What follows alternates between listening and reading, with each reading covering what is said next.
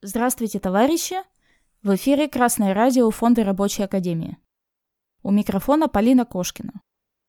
Сегодня наш гость – член комиссии по рабочему движению Центрального комитета Рабочей партии России Антон Борисович Шульц. Приветствую, Антон Борисович. Здравствуйте, товарищи! Здравствуйте, Полина Сергеевна!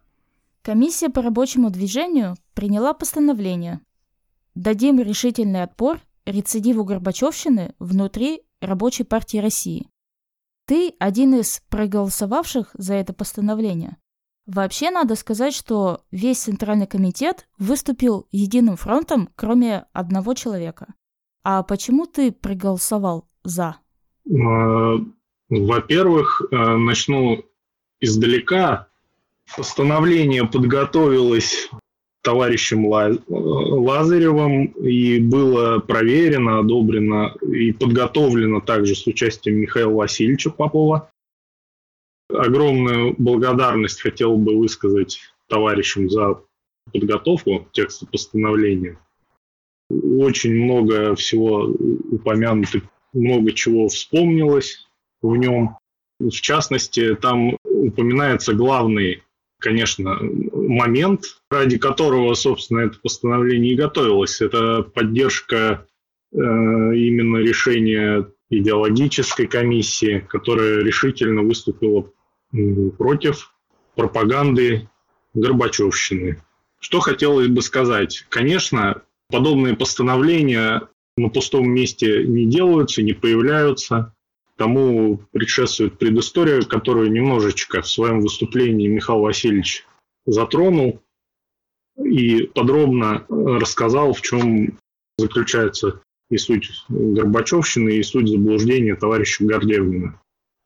Конечно, товарищ Гордевнин у нас пока еще является членом партии.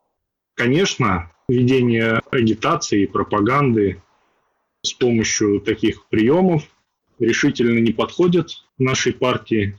В связи с этим, конечно, мы выступаем решительно против этого. Но это не, не только выражается в том, что, допустим, на предприятии он как-то агитирует рабочих таким образом, объяснение вот таким вот путем, что мы за общечеловеческие ценности выступаем. Он, конечно, еще и написал статью суть своего заблуждения, конечно, не понимает, статью защищает. Таким образом, можно констатировать, что он в своем заблуждении, конечно, укоренился основательно. Мы хотели бы от рабочей комиссии Центрального комитета выразить поддержку решительному осуждению такой вот э, позиции. Ты ведь читал эту статью?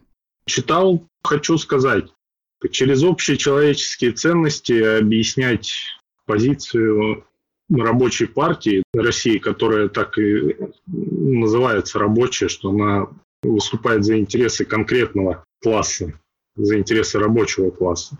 Это является заблуждением и ревизионизмом. Конечно, такие рекомендации, как рекомендация исключить товарища Гордеевна, она на пустом месте берется, естественно, там по совокупности это рассматривается. Были у него, помимо этой статьи, еще некоторые моменты в деятельности, которые тоже Михаил Васильевич озвучил в своем выступлении к тексту постановления идеологической комиссии. Почему в постановлении так много внимания уделяется борьбе с американским фашизмом во внешней политике и связи вот этого выступления об общечеловеческих ценностях там и интересах человечества, ну почему это как бы вообще сейчас актуально? Ну, у нас время сейчас такое, что страна борется с американским фашизмом. Это раз.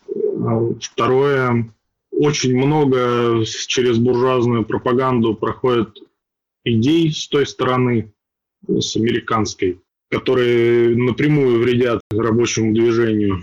Конечно, мы хотели отметить, что общечеловеческие ценности, о которых говорит Гордеевнин, и которые высмеивали Маркс и Энгельс, они же распространяются по логике э, вообще на все человечества, которое не делает разницы, там, э, фашисты или э, борешься с фашизмом. И, того к этим доводам по общечеловеческим ценностям запросто можно притянуть тех, кто стоит на стороне американского фашизма и тем самым ему помогает идеологически, распространяя такое вот заблуждение. Вообще в постановлении там действительно много чему уделено внимание, и это хорошо и правильно, оно такое широкого профиля получилось постановление. И в частности, вот мне, например, нравится такой момент.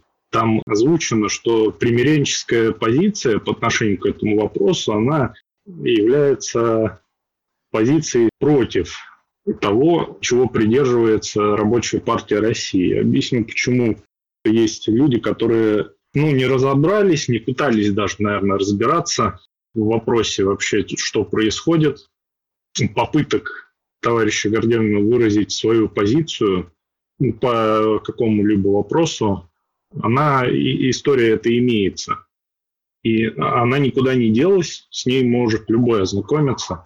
Вот, и поэтому, чтобы не возникало ни у, каких, ни у кого никаких вопросов, возьмите, откройте, почитайте.